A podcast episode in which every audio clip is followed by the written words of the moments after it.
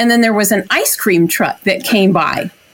And, and you know, they always have that really loud music, you know, so the kids come with their money for their ice cream. Well, and so that was going by as I was trying to, you know, connect from the stage. So that was another kind of, okay, this is a first, you know.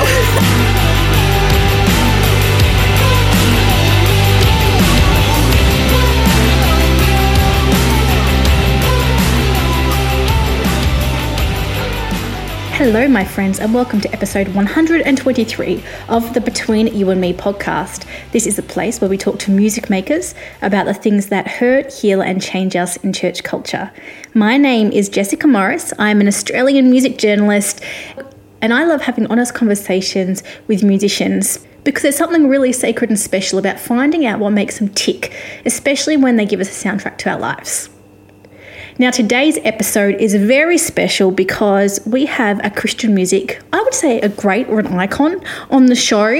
And as someone who grew up in the church and sort of loves like old school Christian music and like the nostalgia that brings, this guest makes me really happy. I'm talking about Cheri Keaggy. She came onto the Christian music scene in nineteen ninety-four. She's won a Dove Award, obviously. Uh, she's Her, her music is sung across the globe, um, and I had the chance to speak to her because after a period of about seven years, Cheri has actually come out with a new album, um, and it's so honest.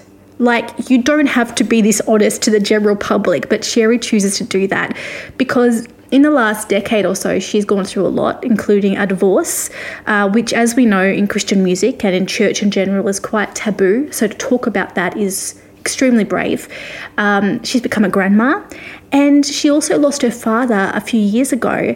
Now, she penned this album around so many of these events, and what really stood out for me in this conversation is that Cheri lost her father to suicide, and so the grief that she experiences in losing him is so layered and multifaceted. Um, because of that, her music just carries this hope and this pain symbiotically. Now, Cheri is amazing. Her faith in God is so strong. She's clearly like worked through so much. She trusts his goodness.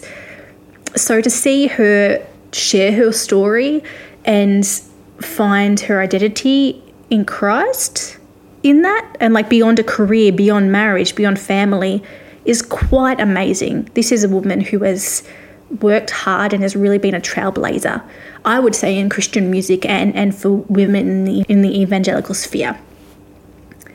Now, as you may have guessed from my introduction, we do talk a little bit about suicide and mental health in this episode. Now, there are no great details in here at all. Cheri talks around the fact that she received a phone call about her father and then talks about processing that, uh, but there are no details. However, just so you do know, um, I will have a list of resources and find help numbers and stuff at the end of this show if you do feel triggered or if you're concerned about yourself or a friend.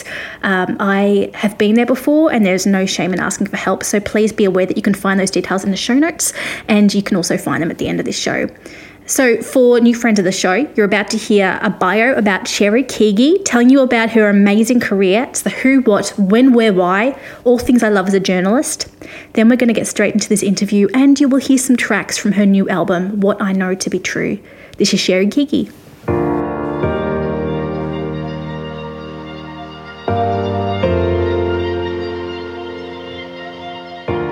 Cheri Keaggy is a trailblazer and a Christian music stalwart. Since beginning her career in nineteen ninety-four with the album Child of the Father, which was released on Sparrow Records, she has released nine albums and had no less than nine number one singles, and she's also received a Dove Award for Album of the Year. But let's roll back to the beginning. Cheri was discovered by Charlie Peacock in the early nineties when she was a worship leader at a small church in Southern California.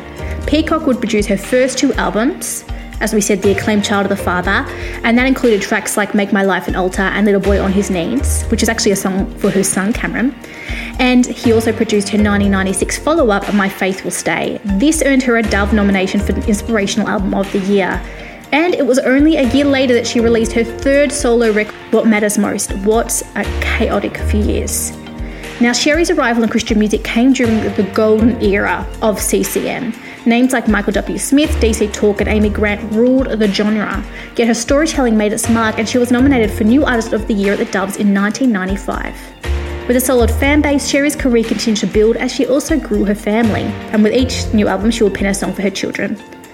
It was only five years into her career that she released a best-of album of sorts. Well, it was called There Is Joy in the Lord and was actually a collection of her most beloved worship songs, but still, that's something to talk about, right?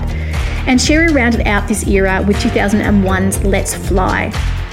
Over this time, she was known for speaking and singing at women's conferences around the country and T V appearances, and her songs, particularly There Is Joy in the Lord and In Remembrance of Me, are still sung in churches across the world today. Now, in this era of the nineties, early two thousands, she also contributed to multiple compilation albums about topics like family, faith, anxiety, wedding songs, and revival. Pretty well-rounded Christian artist, you could say. Now, in two thousand six, Cheri closed out this era of her life. It was five years since her last album, and she dropped a Best of Cheri Keaggy album. Very timely, I would say. Now, the following year, she gave us some new music, Because He First Loved Us. But then silence followed. And in this time, Cheri went through great personal transition. It culminated in her two thousand twelve album, So I Can Tell, where Cheri opened up about her divorce. It was a bold, courageous move in Christian music, with Cheri sharing her story, and it became clear that she would only release music on her terms when she felt she had a story to tell. In two thousand fifteen, this occurred again when Cheri self-produced her album I Am Not My Own, and she was celebrated for her alto vocals and maturity. But as far as Cheri was concerned, there may not be another album in the works.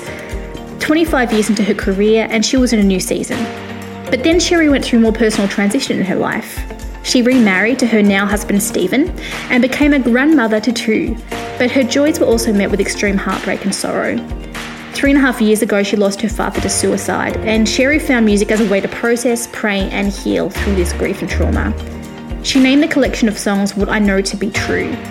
And seven years since her previous album, she offered it to the world earlier this year. What I Know to Be True was co-produced with, with guitarist and Grammy Award winner Phil Keaggy. And it features songs like Yours to Keep, Coming Down, and naturally also includes a track for her grandchildren. What I Know to Be True was a collection of vulnerable, folk-inspired tracks chronicling the pain and steadfast hope Cheri has experienced through this last chaotic season of her life. I spoke to Cheri Keaggy about what has changed in her thirty-year career, how grieving her father opened up layers of grief that she's discovered in therapy, and why she believes more than ever in the goodness of God. It is my absolute honour to introduce you all and welcome Cheri Keaggy into the Between You and Me family. Meet Cheri. Cheri Keaggy, welcome to Between You and Me. It's lovely to officially meet you. You too, girlfriend. Can I ask, who is Cheri Keaggy in twenty twenty-two? Wow. She is altogether different than when she started out with her first album back in nineteen ninety-four. I can tell you that much.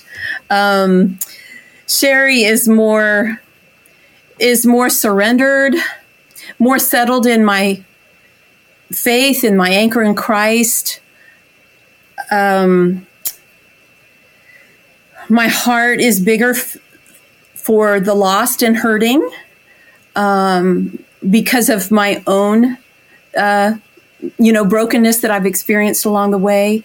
Um, I am I am more sold out to Jesus than ever before. My life is not my own. Cheri is not her own in twenty twenty-two. Uh, my life is the Lord's, and um, that directs or dictates everything that I do. There is a lot there. I love that. I love that. What I Know to Be True is your new album. This is your first album in seven years or so. So what prompted you to make this and release this after such a period of time? um, I love that it's the, it was a long time to wait to release new music. But now as I see, okay, wow, that was actually seven years. I love the number seven. It's the, the it's, it's a significant number in scripture, and it's completion and perfection and all of that.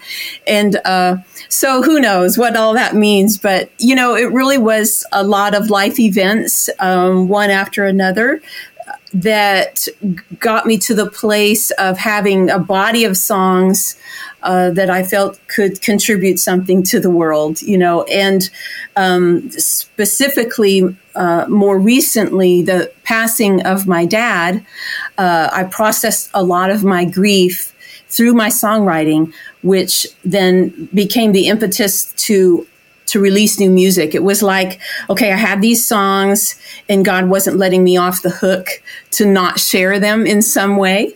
So um, it, I had to really push through. I had to fight hard for this record with my own self and emotions, because I had to push through and work through a lot of grief uh, to and and do some healing to be able to then move forward with the logistics and uh, of recording and all of that. Um, but, you know, God has been really f- faithful in that journey. And I can, I can lay my head down on my pillow at night, knowing that I have done what he has required of me.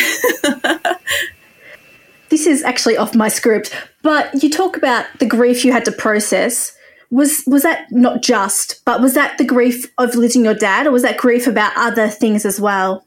Uh, well, years prior, you know, I released an album in two thousand twelve called So I Can Tell, which came on the heels of a very painful divorce. I was married initially um, to my high school sweetheart for twenty-two years and have two um, adult children. And, and yet that marriage ended in divorce. Um, and I processed, as always, a lot of my pain through my songwriting. And some of that is captured on that record from two thousand twelve. Um, and then uh, uh, in two thousand fifteen, there was a next chapter of just uh, in the album, No Longer My Own, released in two thousand fifteen. But, you know, there are, even though God has done so much healing in my life from from, the, from that past hurt, um, there is always layers of grief. And even in counseling, when I, um, after about a year or so into uh, the grief of losing dad unexpectedly, and we can talk about that because um, my dad actually ended up taking his own life, um, which is, you know, an added, you know, complication to the grief. But even as I went into to counseling about that, I worked through um, this grief recovery handbook. Um, I don't have it here on my desk, but um, where you write, you you create these relationship graphs about wh- whatever the loss was, whether it's divorce or or um, uh, passing a lo- of a loved one or loss of a job or something, various losses. And so in that, I did ended up doing a um, relationship graph, both for my Uh, ex-husband and for my dad. So even though I had done a lot of healing work with the Lord from the divorce, it was like, it seemed, it, it just kind of flowed together somehow, uh, those two things. And so I just got another level of healing going through that process, as the Lord is so faithful to do.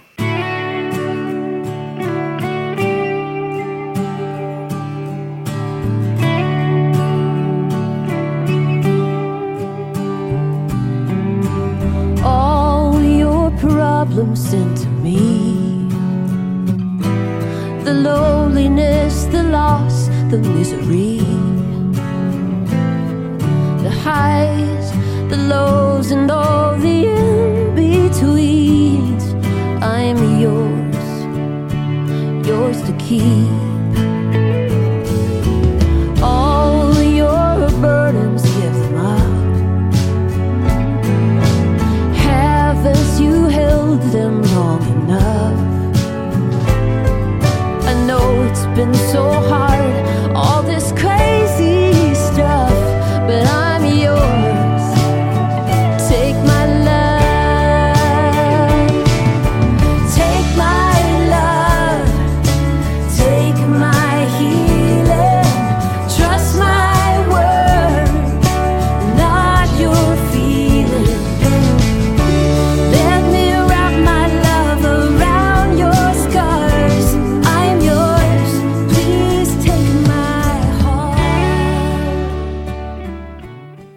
for sharing that. That is, sorry, there, there are no words. I'm amazed at how you've journeyed through that. I know there's nearly no choice. I'm amazed how you've journeyed through that. I read a lot of books in, in um, trying to give the Lord access to my heart after losing Dad in such a an awful way. Um, and one of the books I read, they said that every suicide survivor is looking for their life to feel norm, normal again after a life event that is so abnormal. You know, what you, what do you do? And oh, I praise God that my dad um, was a believer, was slash is, because we're eternal beings, right? A believer. Um, and that we shared, we had a close relationship, a very caring relationship. I always know, I always knew um, Dad loved and supported me. And um, so there, there were so many pluses there that, you know, I had the security and foundation of a, the love of a father and a mother, you know, in my family of origin. Um, and yet he made this choice that rocked my world. And even though I would say I've walked closely with God through life's joys and sorrows. Um, and that, that didn't change once that event happened, but it put me into um, a, a season of grief that I could not control. You know, I think so many times when we have losses in life, we we look for a scripture to, you know, tether ourselves to, to pull our bootstraps up. And And many times throughout my life, I had clung to the scriptures and the promises of God, and God's word was always such a comfort and a guide to me. And yet there wasn't a magic verse that I could slap on it. It was like God was, I think, showing me that I simply had to rest, continue to give him access to my heart. Um, and, but I had to just rest in not thinking I could control the the outcome or the duration of the grief, that I had enough of a track record with him and his faithfulness to me that I, I knew that he was holding me and that I could just let him, let myself be held by him, not knowing how long it would take, not knowing, because I was asking those questions. Will I record music again? You know, I feel like I'm, I'm, um, le- I'm half of myself now, you know, in this fog of grief. Um, but the Lord, the Lord held me in that place and, um, and brought me along and taught me in it. There's something, um, really interesting that happens when you're lamenting, uh, before the Lord. Your heart is so contrite, you know, um, and there's an interesting verse in Ecclesiastes that says, the heart of the wise is in the house of mourning. And so, you know, that could be mourning over our sin, you know, and and, and we're coming to the Lord in repentance. Um, or it could be mourning, as I was, the loss of my father. Um, but it just like brings you to your knees and puts you in such a place of surrender that you have, like I think you said at the beginning, you have no choice but to fall at the feet of Jesus and trust in his grace sufficient to hold you there, you know? So that's kind of what I've experienced through this process. Yes. Where in that process, knowing it's not linear, did the creation of music start coming? Yes. Um, well, I... When I got the call from my sister, I live in Tennessee, and my sister at the time was living in California, uh, where my folks were, and uh, she called to tell me the news. And uh, that night, the scripture that came to mind that was such a comfort to me, it just sort of came back up, I think, by the Holy Spirit's prompting, um, was Psalm one sixteen, fifteen that says, "Precious in the sight of the Lord is the death of his saints." And so uh, the Lord just brought that to mind, and it comforted me, and I kept just repeating it, you know, and it was sort of a mystery. Okay, okay, my dad is a saint. Is it possible that this horrific thing, that that somehow there's this, at the same time that the Lord is receiving uh, a, the blessing of receiving his good son, you know? And um, because precious in the sight of the Lord are the death of his saints. And so, Lord, is this somehow this is precious to you? Not not in the way that Dad died, you know, but that you're now he's he's meeting you in his eternal home. And there's a song on the album called Destination Home. You know, uh, it's like, okay, we're all on this journey toward our eternal home with Christ. And it's just like my dad got there a little, little sooner than I thought. So the answer, circle back to your question. So that verse then later made its way into a song that I wrote and sang at his memorial service or his celebration of life. And um, and then that was recorded on the record. It's called It Hurts to Say Goodbye to You. But I bring in that scripture verse. And um, so it's it's like it's a song about, yeah, it hurts to say goodbye to you. But it's all framed around all this hope that we have in the promise of eternal life. And that I'll see it's a temporary goodbye. You know, we're um, yes, he's my father, I'm his daughter. But um, first and foremost, you might say positionally, um, we are brother and sister in Christ. And so I know that I'll see Dad again. It's all good, you know?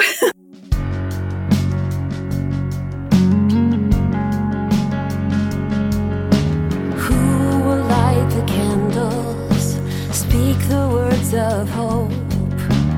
Who will read the scriptures, remind me what I know to be true?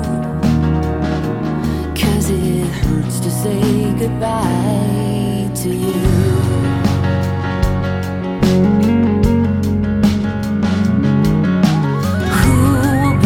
Flowers, fragrant lily white. Who will share the memories of a great imperfect life now made new? 'Cause it hurts to say goodbye to you. Oh, precious, precious in the sight of the Lord is the death of his saints. If you're leaving us somehow brings joy to the Lord, then I ask myself, how can I complain? Through all this, what do you know to be true of yourself and of God?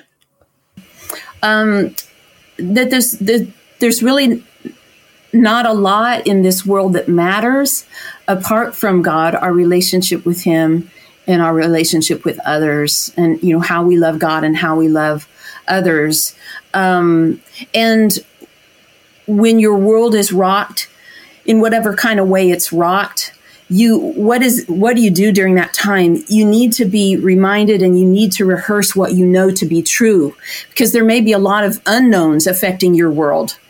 Unknowns about your future. And that can be, especially for women, we really thrive on security, you know? um, and so want it, when you get to the place where you know you can only place your security in Christ and he alone, um, then you've I, not arrived, but you, you've come to the place that he wants you. Because he wants us to put all our eggs in his basket, you know, not not in a career or or a retirement plan or a relationship or, you know, uh, you, you name it. Um, it. Our security is in. And so so I guess what I know to be to, true is that I have my anchor rightly placed in the Lord, you know, and there's a song on the album called False Anchors, where I talk about, you know, some of the things that we do sort of tend to turn to or rely on for for uh, a feeling of safety or comfort or whatever. Um, but but many of those things are temporal. And uh, the sooner we we learn to put our place our trust in the true anchor of Christ, we have this hope as an anchor for the soul, firm and secure, from Hebrews six nineteen, then um, we're good. You know, and and then we're, um, you know, we have something to offer the world who is looking for answers. It's looking for something, a stake to put, you know, in the ground. I'm going I'm putting my stake in the ground, um, in in in Christ Jesus, uh, knowing he this is a, this is a, a love that will never leave nor forsake. Has there ever been a time, particularly in this season, where you've doubted the goodness of God? Or have you always known that from your previous experience with him that it was set? Um, I, I wouldn't, yeah, I think at this stage of, the, after this happened with Dad, I don't think I ever questioned the goodness of God. I had to work through a little bit of anger. Uh, that wasn't the place where I lived, but um, anger at Dad's choice, you know, um, even though I know knew how much he loved us. And, and, uh, and in my reading and learning about suicide, I mean, it, it talks about how most people are not looking to cause pain to others. They're looking to end their own pain. And um, and I think my, my dad was facing some health, some unknown health challenges that, that hadn't quite yet been determined what those ramifications would be on him. And he was such a world traveler and such an outdoorsman. And um, I think he that may have played into it, that he was um, gra- grappling with that. We don't t- totally know where his headspace was. Um, but... What he didn't realize is that by ending his own pain, he was magnifying it exponentially on, on to all of us who, who loved him, you know. Um, so there was um, there was some anger that I had to work through, but I wasn't ever questioning the goodness of God. I will say that in my life over the whole, um, in wilderness seasons, you are you are looking to hear the voice of God. You, you know, you're crying out in the wilderness, and you don't always hear the voice of God in the way that you want or in the time frame that you want quick enough, you know. Um, many times, see, he is, he's working on a bigger purpose. You know, when we're in those wilderness seasons, he's looking, in fact, to create in our hearts a dependency on him, you know, that we have to keep coming to him for the answers and for the promises and for the um, assurances.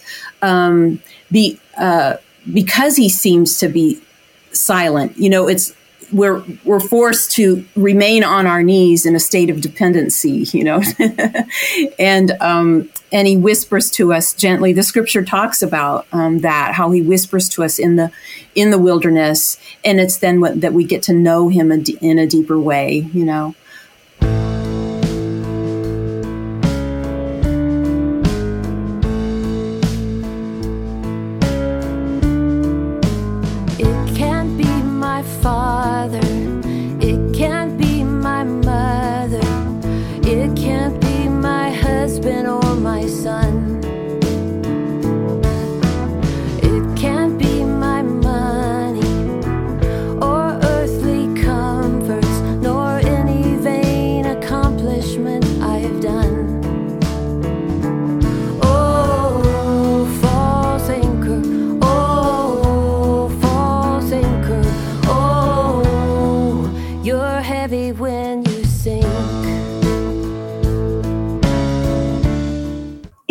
Risk sharing music this honest with the world, with the wider church?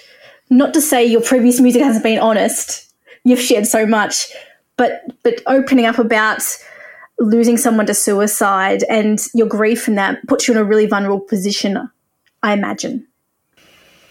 Sure. Um, and so the question being, is there any risk in sharing that? I suppose there's the risk of, you know, of facing someone's judgment or or shame or feeling ashamed or, um, you know, but I, I circle back to, like, the title of that record that released in two thousand fifteen, I Am No Longer My Own, you know, so it's it's not.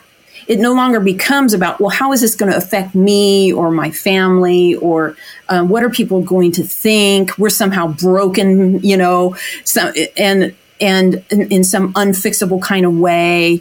Um, it it no longer matters about all of that, because what I'm doing is I'm I'm saying, Lord, I'll I'll put all of that aside, all the possibility of judgment and aside, to be able to share how you met me in my brokenness.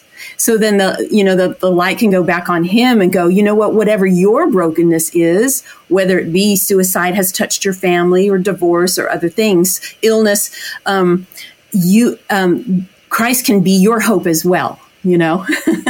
So I'm saying he is near to the brokenhearted. Here's how he's been near to me, and here's how he can be near to you.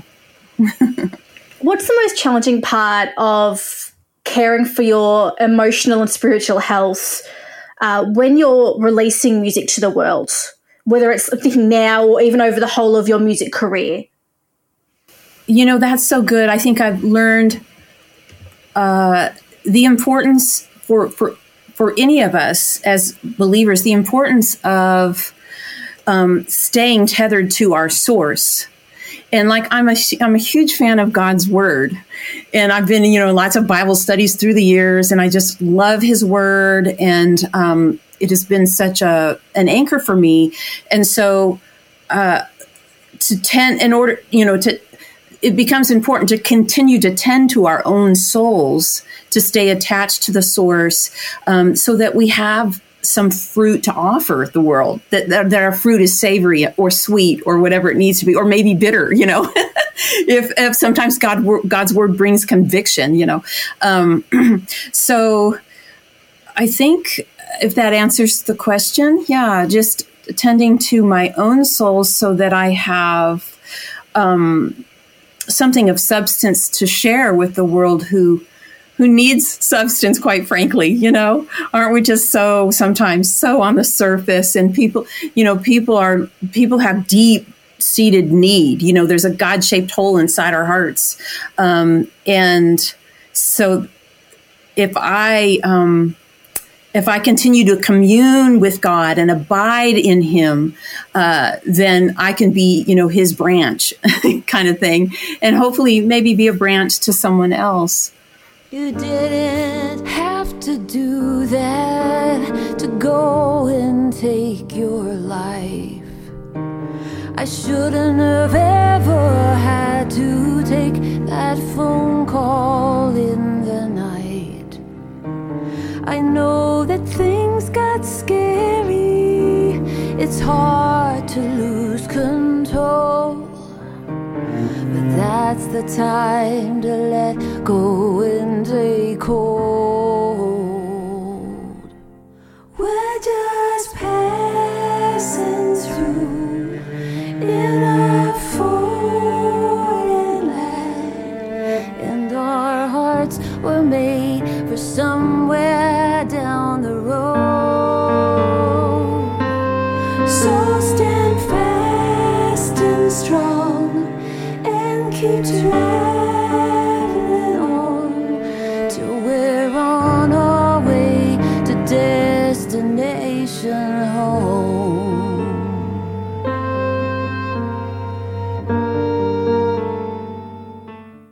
Can you tell me about any particular tracks in the album that really stand out to you today?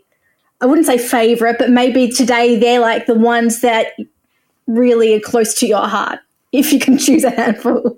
Oh, sure. And, uh, you know, I have the, the little C D here. Ta-da! Because on the back it has the titles. And I thought, oh, I might need a quick reference, you know.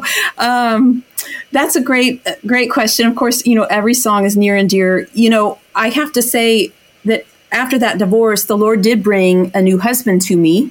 Um, and so I am married now. And um, we have a song that we worked on together, um called Restoration Song, that we actually sang at our wedding.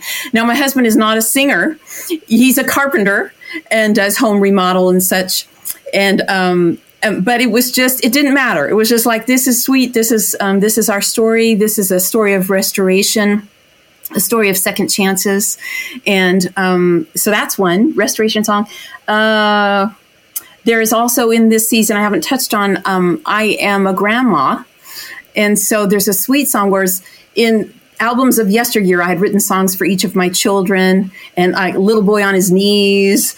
Um, these are songs that, you know, some of some of your um, listeners who have tracked with me for a number of years might remember, right? Well, now I'm a grandma. And so there's a song for, um, you know, my grandson, and really for my expectant daughter as she was uh, expecting her first child, now has two boys. um, that are joy of our hearts. Um, let's see. They're all beautiful. I love that. It's like a, it's like a time capsule for your family as well. It is. And, you know, as I thought about, you know, what to call this record, I had the prompting um, some time ago to call it What I Know to Be True. And I just sort of hung on to that. Plus, it comes from a lyric, remind me what I know to be true. But um, because, you know, when I lost Dad, I needed to be reminded what I know to be true. But you could say that this is an album of seasons too, because there, I mean, there's a song for the joy of a, of a new baby, the birth. There's a song for a funeral. There's a song for a wedding. There's all these kind of milestone events in life. I got it. Got you covered as it turns out. Um, but let's see. I don't know if I've quite, you know, answered your question, but um, Hold On Till Harvest is a real sweet Um, song, I think, that applies to us because uh, in this age in our world, uh, there's so much uncertainty, it seems. And uh, and yet as believers, we have the hope of Christ that, you know, we're, we're holding on till the, the harvest comes, a harvest of souls, you know, um, and we're trying to serve the Lord in our various callings, with our various giftings, um, and that at times can be hard and not without opposition. I mean, at times uh, there can it can be at great cost for believers, you know, um, uh, and yet we have this this prize that's worth fighting for, that's, you know, worth holding on to, um, and it is uh, the reward of Christ, you know, that we have in him, not just the gift of ever te- everlasting life, but the gift of salvation and the gift of, of himself, you know, as a save, as a not only savior, but friend, you know. Um, so, yeah.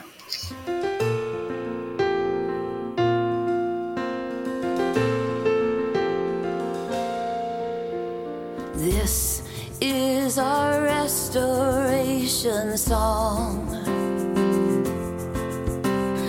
Sing it when we're weak and when we're strong.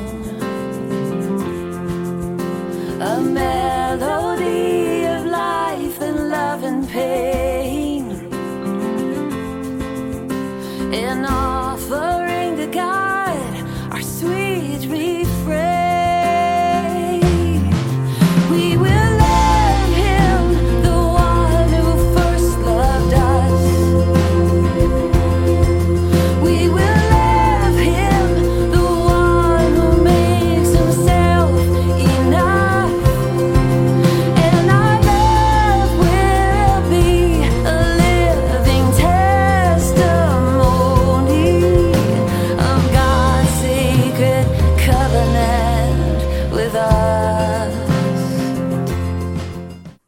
So, number one, what is the funniest moment you've ever had during a performance?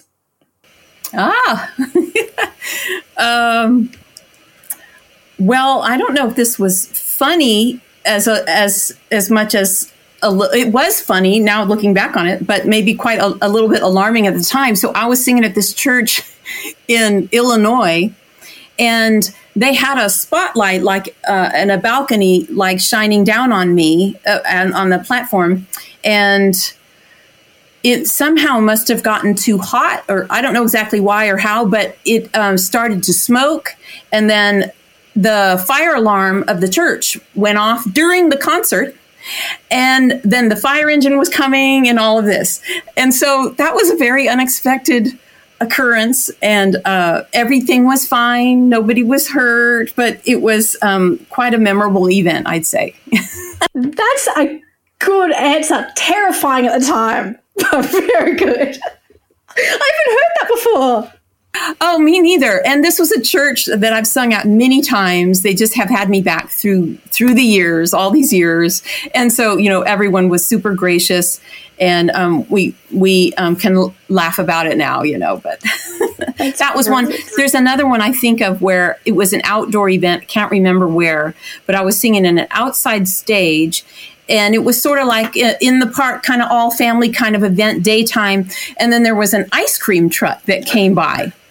And, and, you know, they always have that really loud music, you know, so the kids come with their money for their ice cream. Well, and so that was going by as I was trying to, you know, connect from the stage. So that was another kind of, okay, this is a first, you know. Have a really so. meaningful, deep moment. And it's the ice cream wearing. um, if you could record an album in any genre that you've never covered, what would it be?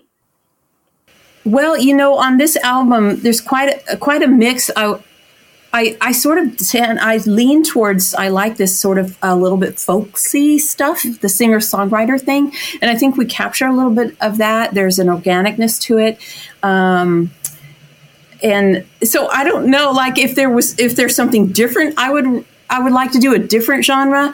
I will say, you know, I've not yet done a Christmas album. I've done a Christmas song, What Child Is This?, that went on an album um, with various other artists, but I've not yet done like a whole collection of Christmas songs, so that could be interesting. That's a Christian music rite of passage. That's awesome. I will back this one hundred percent. Oh, love it. Well, yeah, no, yeah. So we'll see. You know, part of me has wondered, Lord, would this would this be my last record? I don't know. You know, sometimes we don't know five years down the road. We just know the next step. And in this case, um, I knew the next step was recording and releasing this music. Beyond that, I don't know.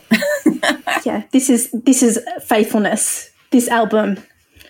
Yeah, yes. And um, we can trust God to unfold his plan, you know, and we don't always need to have the ten-year plan. I mean, m- maybe some would say that's irresponsible or whatever. Um, but um, all I know is that the, the God adventure is the greatest adventure of all time, you know, being um, being on the God adventure and wherever and however he leads us um, to walk in obedience and to trust him to fill all of our weaknesses and all of our insufficiencies, our inadequacies. Believe me, with this record, I felt so inadequate. Um, and yet I knew that my God is all adequate, you know, and that he would fill all my gaps. And like, there's a song, a kind of an upbeat tune called Take My Little, Make It Much. I was like, that's, I, I think all we're required to do, you know, take, take this offering, Lord, now and multiply it in your miraculous way, you know? And he, he just, he doesn't, he just wants uh, us to be available and um, to be ready when he leads us into some exciting venture, whatever that is, um, but also to be um, steadfast and faithful in the in the everyday, not so extraordinary adventures of life, you know? As someone whose ten-year plan has definitely not worked out, I, if I'm able to, I resonate with that and I appreciate that and so much of what you've shared with me. It's such a... Uh, a settling and grounding reminder that God is in control and that he works all things for good. Yes, amen. That's exactly right. And you're blessing me now too. You know, we serve a good God. That's really good. My last question for you, if you could go back to nineteen ninety-four, the day that you released your first album, what would you tell yourself knowing what you know now? Hmm. That makes me emotional when you ask me that. Um, I would say, um, you know, I would say to her, Cheri, there's going to be some really hard things coming your way, um, but I am worth it. You know, I'm speaking of the Lord. I am worth it. Um, I am. I am your treasure. Um, I will be with you. You know, and he has. I, I wasn't expecting to get like emotional that way. But wow, what a great question. What I would say to her, I would assure her that God is good and that um, when those hard things come that, um, you know, he's going to meet you. Um, he's going to teach you. He's going to instruct you. Um, he's going to admonish you. He's going to Um, bring you to your knees yet um, and and and give you the richness of himself, you know, the inheritance of the richness of Christ himself.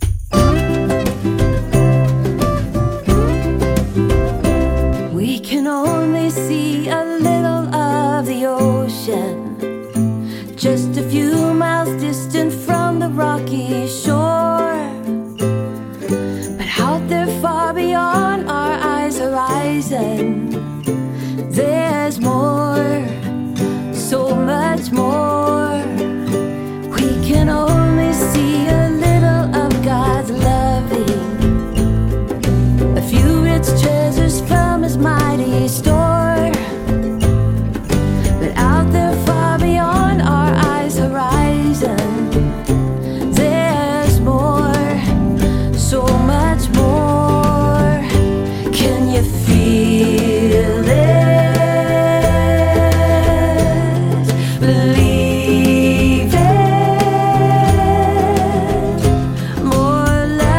than the heart could have imagined, more life than all our living can behold. Just when you think you've seen it all and done it all and dreamed it all, there's more. What an incredible woman. There's just so much depth there and maturity. It, it reminds me of when I spoke uh, to Crystal Lewis.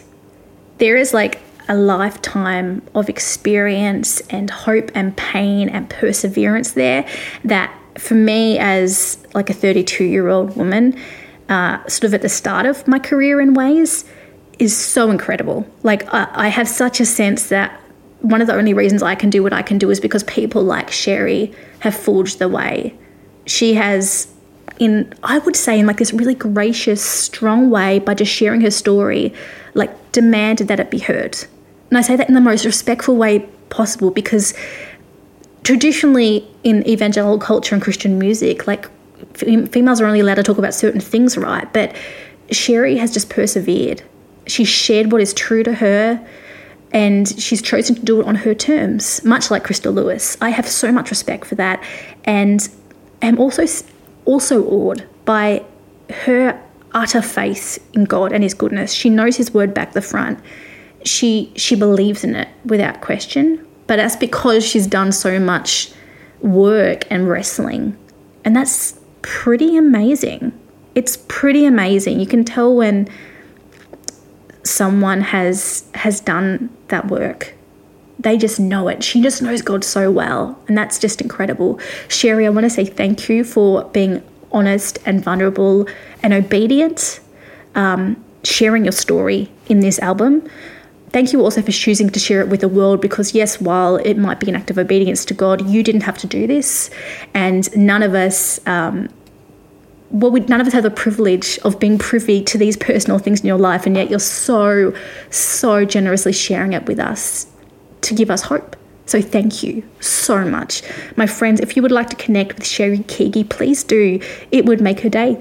Go and connect with her on Instagram at Cheri Keaggy Official. That is C H E R I K E A G G Y Official. Or find her online at cheri keaggy dot com. And her album, What I Know to Be True, is out on all good streaming platforms.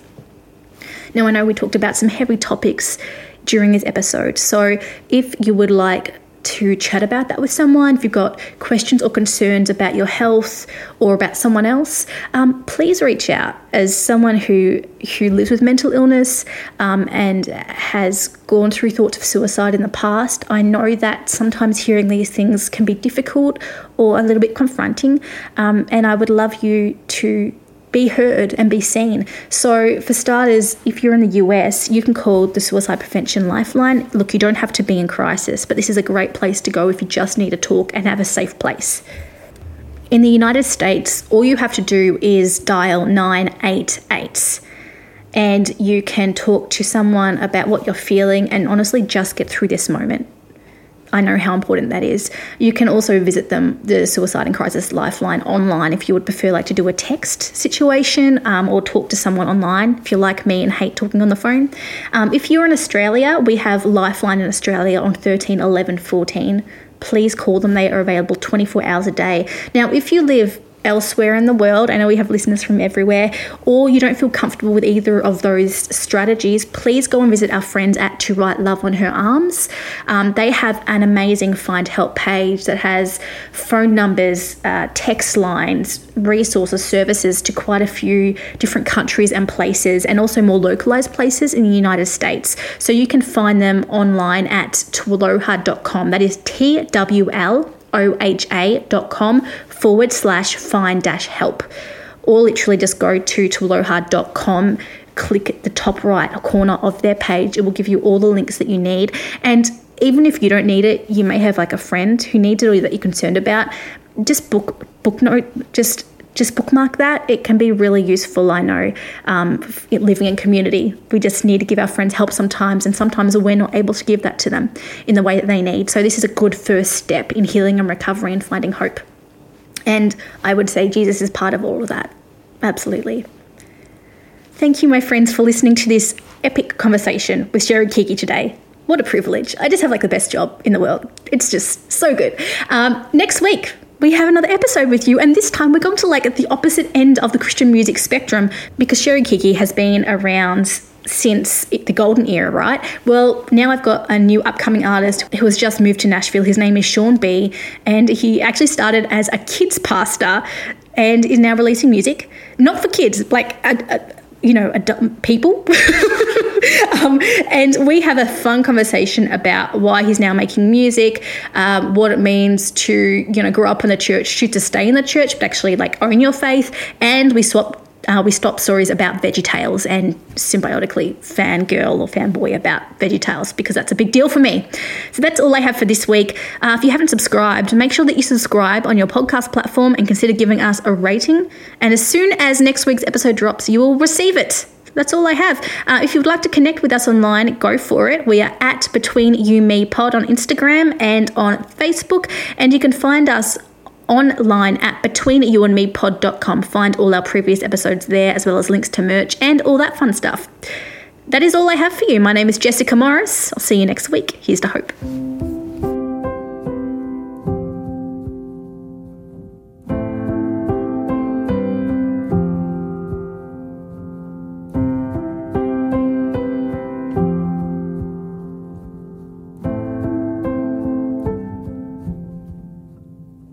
You've always been my breathing room, the place that I can rest, the quiet stream beside my feet, the peace that never ends.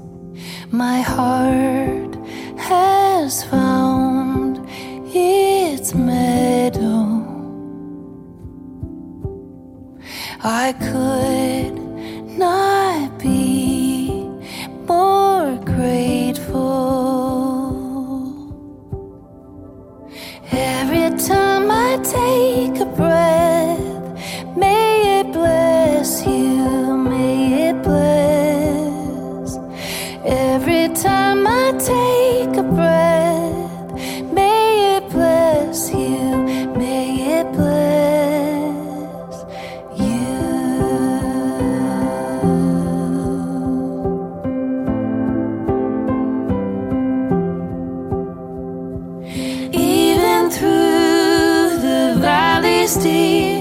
Your love is always green. Your goodness follows after me like summer follows spring. Every time I take a breath, may it bless you, may it bless. Every time I take a breath, may it bless you, may it bless. Let my life be songs of praise, be poetry of endless grace. Let my heart release a prayer of honesty that moves you to tears. Let my life be songs of praise, be poetry of endless grace. Let my heart release a prayer of honesty that moves you to tears. Ooh.